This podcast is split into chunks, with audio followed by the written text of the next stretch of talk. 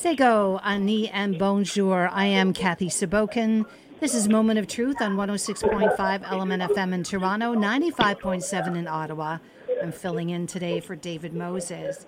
Coming up, our guest, NDP MPP, Sol Mamakwa, and we're going to break down those Ford government budget cuts to Indigenous Affairs. We're going to take a fine tooth comb and a knife and just go through the whole thing step by step. We're also going to get an update on the remote First Nation of Big Trout Lake, where five people died in a house fire, and now it has been declared a state of emergency. So we're going to get an update on that situation too. But first, David Moses is on assignment at Canadian Music Week. Hi, David. Good morning, Cassie. How's it Can going? You hear me okay? How is Canadian It's going- Music Week? Oh, it's very exciting and very, uh, very, very interesting. Uh, we certainly will have a lot of information to bring back and share with the team. And as you know, I'm not here by myself. I'm joined by a number of other people from our, our two stations in Toronto and Ottawa.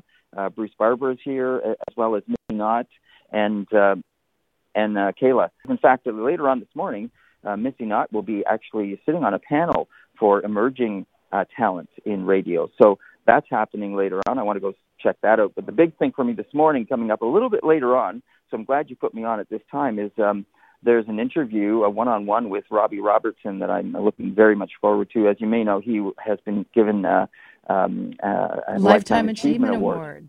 Yeah, And so, um, deserving. yeah, so it's very exciting, and um, not sure if I'll get a chance to speak with him, but uh, I know he has promised us an interview at some point, uh, maybe later on uh, in September. He's actually going to be releasing a new album. I, fi- I found out that is going to be coming out in September as well. So uh, some pretty exciting stuff on that. Um, I was also uh, able to uh, at the opening uh, session the other day. Uh, I met with Andy Fillmore. Now, Andy Fillmore was one of the people that were, were, were up on stage and, and making that opening announcement, and he's the actually parliamentary secretary to the Minister of Canadian Heritage and Multiculturalism. Big title. But what was interesting is that he actually mentioned Indigenous uh, artists, and I have heard a lot of mention almost in every session about Indigenous artists. So it's very interesting, and I'm glad to hear that. And I went up and thanked him for mentioning that. He, he didn't know that Buffy Sainte-Marie had wr- uh, written Universal Soldier. I was a little surprised, but but it was, Now he uh, you know, does. and now he does for sure. And uh, let's see, uh, coming up later on, uh, broadcasting in the age of podcasting. That's uh, you know, as we were going about that and how that's changing. Even you know how how things always have to be quick now. Like, you know, less than a minute, twenty seconds. True, yes. Um, what they're saying, well, podcasting isn't like that, right? They have uh, 10, 12 episodes, and people are listening to these things for an hour at a time. yes, they so are. it's really interesting how that is. You know, it's it, it, it's not all people want um, an experience. They want they want to have a real experience. They want to feel feel part of the experience, and that's what they said the strength of radio was as well. Well, David, thank you so much for filling us in. And we look forward to all that you're going to bring back as a result of being at Canadian Music Week. David Moses. All right. Thank you so much. in, and all the best with the uh, with Moment of Truth today. Thank you. Okay. You are listening to Moment of Truth on 106.5 Element FM in Toronto, 95.7 in Ottawa, and on the Radio Player Canada app or our website, elementfm.ca. That's E elmntfm.ca. I'm Kathy Sabokin, filling in today for David Moses, and my guest is NDP MPP Sol Mamakwa, representing the riding of Kiiwetinoong, way up in the north, way north. Ontario, yes. Northwestern, and again, the boundaries are Pretty much, it's 294 square kilometers, and but also uh, about 33,000 people. That's the smallest riding population-wise. Yeah, it's uh, Red Lake, uh, and Pickle Lake, and then those are the municipalities, and then goes all the way up to Fort Hope and all the way to the uh, Hudson's Bay on uh, Fort Severn and Manitoba border. So. so mostly fly-in communities. Yes, I have uh, about 27, 28 flying communities that I represent. How many miles? Hope you have a good a good plan for collecting points. yes, I, I fly. I fly uh, every week. And what airline up there? Uh, in the north, uh, there's several airlines, uh, scheduled flights, uh, Wasaya, Erskine Airlines, and also uh, north. Uh, I can't remember the name of it, but there's about several airlines. As long as it gets you to, Yeah. to where you have to Yeah. go. yes, Now, one of your one of your communities is Big Trout Lake, and there was a terrible tragedy there. I wanted to ask you about. Five people died in a house fire. A foster mother. This was on May second. Her biological daughter and three children she was raising in Big Trout Lake, and that's really devastated the community. Have you been in touch? Yeah, actually, I uh, just spoke with the chief uh, just this morning, and it's a very, uh, very tragic event. And I did go up there last week on Saturday. I did a day trip, and uh, certainly when I uh, met with the families, the leadership, and also some of the uh, the families very cl- close to the, the, the, the deceased, and I met with the teachers, the staff. I I saw firsthand the impacts of the trauma and you know like the way some of them weren't able to function physically and it's just uh, it's very horrific to see that. And i went to see the scene and i talked to the, the lead investigators as well just to let them know i'm there and it, it is very tragic. So my question is how come the fire couldn't have been prevented? Is there are there firefighters a fire truck? What what what happened I did uh, about the latter part of my visit. I was there for a few hours, five six hours, and uh, I started asking about infrastructure. And I went to see the building where they keep their fire truck. I went to see the the building itself, and it's uh, it wasn't functioning. It wasn't operational. And uh, after talking to some some of the leadership as well, the infrastructure to be able to put out the fire was not there, and one of the hydrants I seen was you know leaking water, and it you can see the slither stream down to the lake, and so the water pressure in that community was so low, and I don't think they'd be able to handle it at all. And it's just, I think the fire itself is a marker of a bigger issue with when we start talking about infrastructure and, and you know water and water. Now, yeah. were the firefighters volunteer in this community? Are they professional uh, firefighters who are trained on checking the fire trucks all the time, checking the fire hydrants? Well, uh, the, typically uh, the way I was told was that they're volunteers and they're people that volunteer from their work. You know, whether it's uh, water treatment operators, water truck haul workers, or the sewage workers. Those are essentially in, but there was no uh, system to be able to respond. There's no training that's provided, and you know there's no system in place. And then the house that I seen was burnt down to the ground. My goodness! And it took 45 minutes to, when they first noticed it, to come to the ground. It was 45 minutes because it was such a a um, fast moving fire. Yeah, because this house is uh, you know about 50 years old. And I understand that that Big Trout Lake has declared a state of emergency. Yes, I spoke to the chief this morning uh, before I came here, and just to kind of get an update. And because the amount of trauma that is affected by this fire, is, there's so many um, people affected. Because uh, again, like this mother was a uh, foster mom. Yeah, and that's what I mean. Like it's really affecting the whole community in many ways. And you know, like I just think about the kids that are there.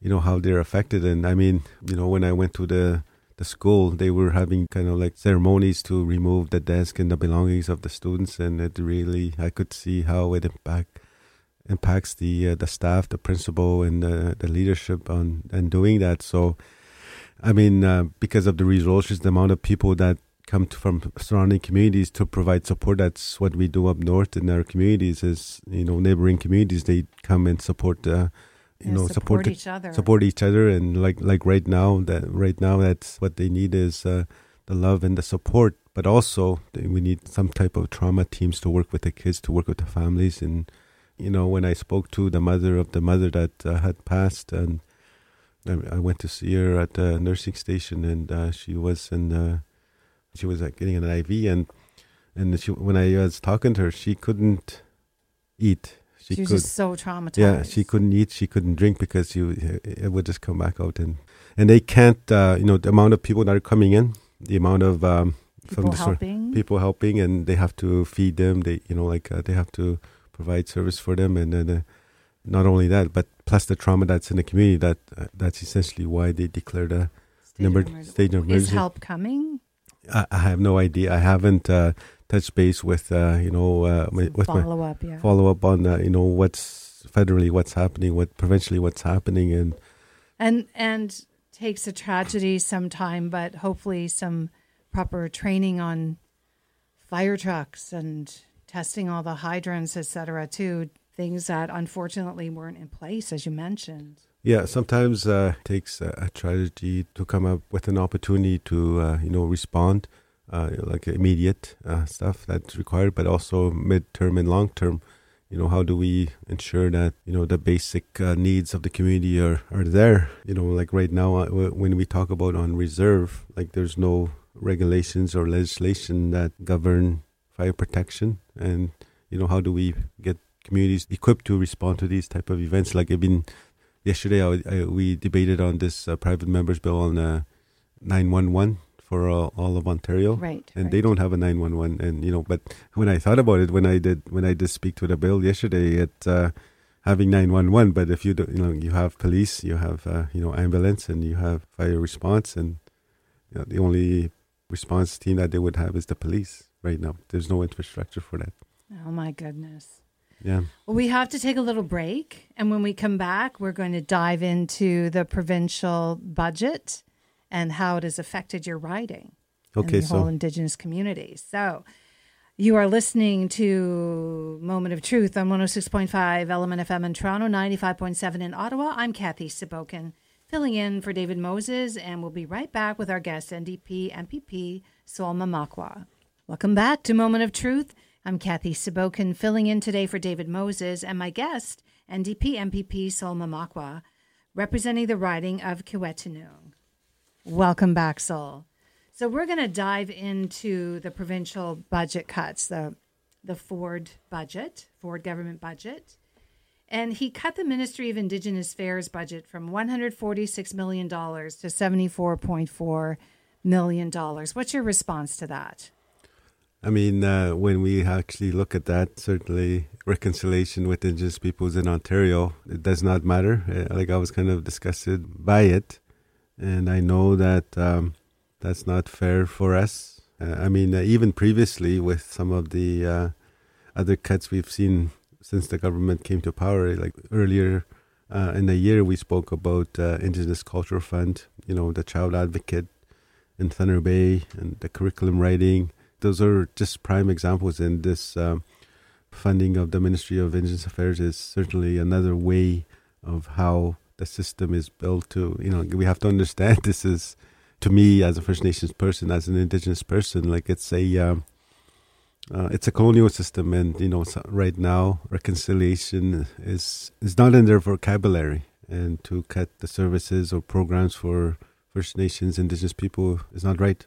Right. There was an indigenous curriculum around history and residential schools, and so, so that's totally cut. Yes, and that's what they've done. Uh, you know, I think it took maybe I don't know six months for I had prepared a letter back then, and I just received it maybe about a month ago on the response. And for the province of Ontario, uh, you know, non-First Nations, non-Indigenous people to learn about the history of this country, the history of Ontario, you know they they don't want to talk about it and our our uh, people know about these issues but you know every ontarian should know about the history the dark you history of our people. uh, yeah and i know that uh, it's they should know about that what happened in residential schools in the 60s scoop and you know all the other things that have happened. And it's a really dark history and they want not the rest of you know our our children the grandchildren to know about these things and the system. It's part of reconciliation. They need to know the history of of what happened here.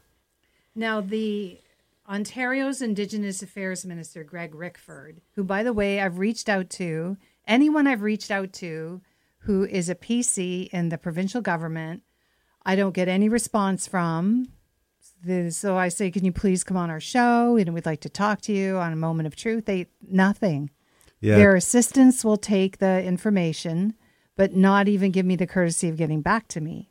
Yes, uh, that I've heard that from uh, some of my uh, colleagues, some of the First Nation organizations, uh, Indigenous organizations, that there's a non-response, and that's typically how they function. And I'm not sure how many, you know, like uh, there's a control of people, the bureaucracy, that, that just that machinery of government. That I bet he doesn't even know that that uh, you've sent that request. So You know, like I, I wouldn't even. And and personally, I feel if we're we're voting someone into office, it's part of the job is to speak to the public because the public voted them in. Yes, exactly. And that's what I've learned since I've been here. It seems that especially uh, if you question them on things, you know, they answer it very differently. And, you know, they say uh, they're for the people when in fact, uh, in real action, they're not. And that's, that's kind of what I've seen. Uh, that's what I've seen in the House.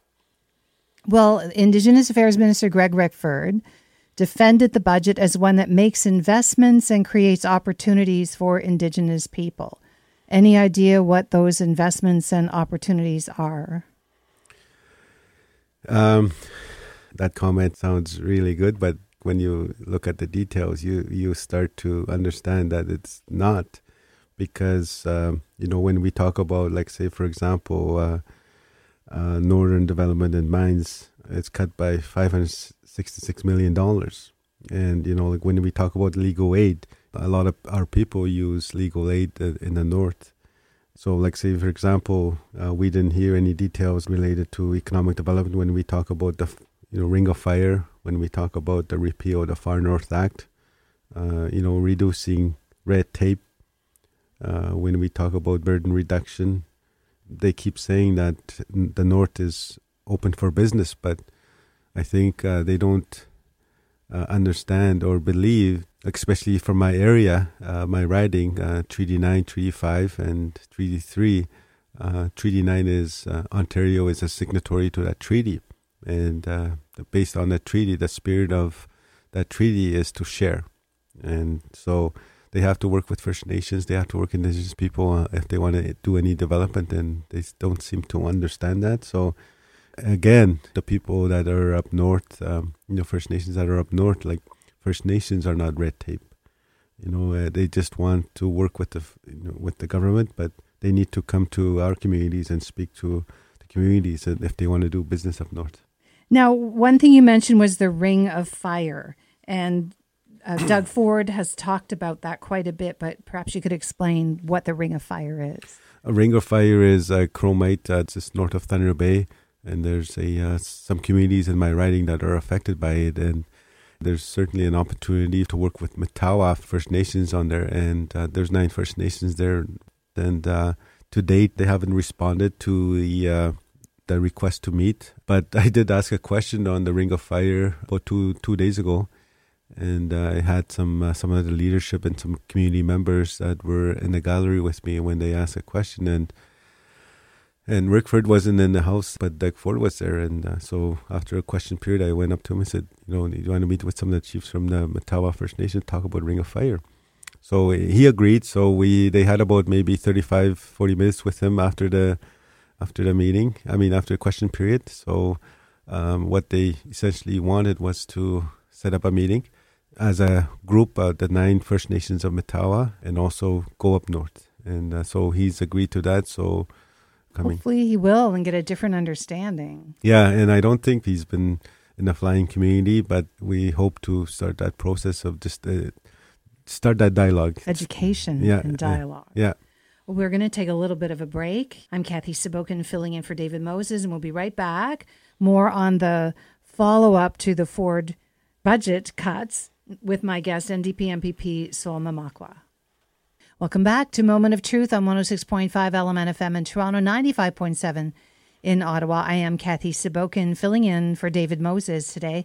My guest, NDP MPP Sol Mamakwa, representing the riding of Kiiwetinoong, way in the north, northern Ontario. We're just combing through the Doug Ford government, PC government's budget. Now, there was a promise in the budget to connect remote First Nations communities to the electricity grid. Um, apparently, 25 First Nation communities rely on diesel powered generators as a source for electricity. Any of those within your riding? Yeah, most of them are in my riding, yes. Has any action been taken? Actually, I met the CEO uh, a couple of nights ago, and uh, they have about 1,800 kilometers of the grid to build. And um, last year in December, I attended uh, the first connection to community of Pikangikum So that was one step, and then yeah, I, I, remember that. That was Yeah. a big news story. Actually. yeah. So uh, it's a really uh, you know when you see the, uh, the overcapacity diesel generators in the communities, whereby some communities couldn't even build new infrastructure or homes. It's a really uh, positive uh, step forward in getting our communities connected to the grid. Uh, you know, move away from um, the diesel generators. And uh, I had an opportunity as well to visit. Um, I was invited this energy tour in Germany uh, by uh, the the federal uh, German government, and I we did a tour of uh, some of the work that they're doing with green energy, and I felt so that I was in the dark ages of you know. Uh, when they were the, the some of the stuff that they're doing uh, when they talk about green energy and uh, and it's uh, you know when You're just still on energy, we're the, we're, the, we're, green energy. we're still on uh, you know like uh, they couldn't believe it that we we were still on the uh, you know diesel generators up north I can't either, but okay, we're getting there. yeah All right. Ontario students, according to the budget, will be getting an all new Indigenous Studies curriculum. One was canceled that we talked about. They're supposed to get a new one, but the budget does not specify what that will entail. Any any motions, movement, anything. certainly I know uh, I, I actually heard that in the house that uh, you know I think it was the education minister talking about the uh, curriculum uh, integrated into somehow indigenous but I haven't followed up with the details of it you know again why I'm not sure who's writing these I'm not sure how, what the process is and uh, we have to uh, if we're going to talk about any uh, inclusion of indigenous curriculum or indigenous issues like it should be our people uh, co-creating these issues Well, that that would be was my next question is why aren't you involved? is this just something they or do they make these up the Ford government and then follow through after? I So one of the things I'm finding is they may say things publicly, but it's actually not happening. And that's one of the things that the messaging that we get sometimes it's there, but we don't know what the process is because it, I- again, uh, when uh, when you know when they ran, when the PC government ran it, when they campaigned, uh, they didn't really have a plan. So they have a plan with no plan. So but it was pretty fast. yeah, and that's what I mean. Like, uh, quickly and yeah, and then I think that's what's happening now, like with uh, especially with these bills uh, that are happening. They're they're ramming these bills really fast. Like even within the uh, within the House itself, some of the processes that they have, you know, like minimal time of debate, and this government is moves really fast and make changes, and it's really uh, sometimes kind of scary on how things move in uh, and sometimes you know it takes a while for us to figure things out what's happening what's happening with the drinking water because there's still boil water advisories throughout. You were telling me about a community that hasn't had water for 25 years. Yes, I mean that's a continuation. Uh, you know, I, I think uh, at that last show I spoke about Neskantaga First Nation, and I know when I visited up there, and uh, they were on uh, 25 years of water boiling advisory, and you know, I, uh, you know, it just uh, boggles my mind sometimes. And when we live in it on a daily basis, it becomes normal. And uh, if that was anywhere else and down here, you know, that that's not acceptable. And um, and I think um, because Ontario has been, you know, like again, a, a, partner and also signatory to the Treaty 9, because it's a federal responsibility, sometimes they remove themselves as they're not responsible. And uh, there's nothing in policy, nothing in legislation that stops them from uh, addressing these issues. And, uh, you know, we have to. You have to be accountable as well. It's time. It's time. It's like time. I mean, it's it's 2019. This is Ontario. This is Canada. You know, there's no no way that they, they should be allowed to happen, but it continues to happen, and and sometimes we get uh, stagnant, and sometimes we again normalize it as that's just the way things are. Now, last night, Prime Minister Justin Trudeau made an appearance in Toronto, an event for Liberal supporters, and it was interrupted by a protester from Grassy Narrows First Nation. A woman handed Trudeau a letter, and it inside it stressed that people are suffering from mercury poisoning in that area. Is Grassy Narrows in your community? Uh, yeah, it's in well, my what's writing. with the mercury poisoning? Grassy Narrows, uh, which is near the Manitoba border, north of Kenora, you know, has suffered uh, mercury poisoning since a Dryden Chemicals company dumped 9,000 kilograms of it into the Wabigoon and English River systems in the 1960s, uh, eh, which uh, contaminated the water and poisoning the fish. And members of the Grassy Narrows have long known that these poisonings have impacted the health of their community, and I've seen it uh, firsthand with you know when uh, uh, when comes to uh, Queens Park, and the federal and the provincial governments have done very little to address their needs, and uh, even even though they acknowledge the crisis, so it's uh, you know like I'm uh, they've been waiting for 50 years you know like it's it's time that they move it's time it's time that you know all so I think that they've gotten a commitment to create a facility, but none of that has happened. But also, they need programs and services for that to happen. So that's where Ontario needs to take action on moving forward. And and again, I've, I see it happen day in day out, especially for my writing that jurisdictional uh, hot potato uh, on the lives and the health of our people in the Kiiwetinoong riding, and especially in the flying communities. And you know, when I ask questions, uh, they refer to federal responsibilities. So we can't do that anymore. like there's no humanity in in that in doing that, and we just need to you know just fix it. Just fix it, and that's one of the things I uh, struggle with when I'm in the house, and you know, like coming to a provincial parliament since I've been here, and uh, we got to get beyond that. And uh, I think you know my role is to change that trajectory of thinking of this my fellow colleagues, uh, the other uh, you know 123 MPPs that are here to you know we need to respond and you know. Well, I'm glad you're at least getting Doug Ford to to go on a tour with you of your riding and yeah. see firsthand what's going on. I think that will help. I hope that will help. Yeah, and that's one of the things I've really known. Like uh, when I went to KI, when I go to communities, uh, it it really grounds you. It really gives you an understanding of what's really happening and and what we see, what I see when I go up north. Uh, you have to see it to believe it. And these are not just words that I speak uh, when I come to Queens Park and ask these questions. These are these are real things. Uh, we are people too. And uh, that's you were here first. I keep saying. Yeah. again, uh, we are here first, and and and, uh, and that's one of the things I always think about. Them, they always talk about immigrants. Eh? Sometimes I sit there in uh, my chair at Queens Park, and they talk about immigrants, and sometimes I just think in my head, you know.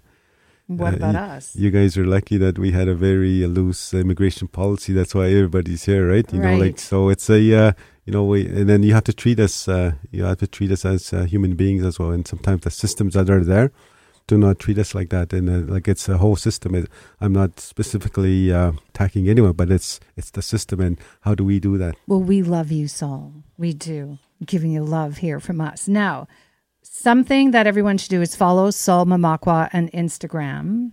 Our producer Andrew Saint Germain was telling us he follows you mm-hmm. Because you you have a lot of fun going through. Tell us what you do. Sometimes, uh, sometimes what I'll do when I'm in Queens Park, I'll do these uh, Instagram stories. Uh, sometimes it's I'll include the Facebook stories on it just to kind of I'll have some music on and uh, you know I'll walk around the uh, Queens Park and some of the daily going ons and what's happening. And sometimes it's walking into the chamber or walking to my office or playing some music and or having breakfast. Like it's just uh, it's just kind of a story that uh, people don't uh, don't see on a daily basis. But that's kind of I try to uh, share those stories. It's good to have fun with it. Yes. I, Thank you so much for coming in today. We really appreciate it, and I I do hope next time you're in that we hear of some positive updates in your community. My guest today has been NDP MPP Sol Mamakwa, representing the riding of Kiiwetinoong in Northern Ontario. Thank you again. Thank you so much. This show was brought to you in part by APTN.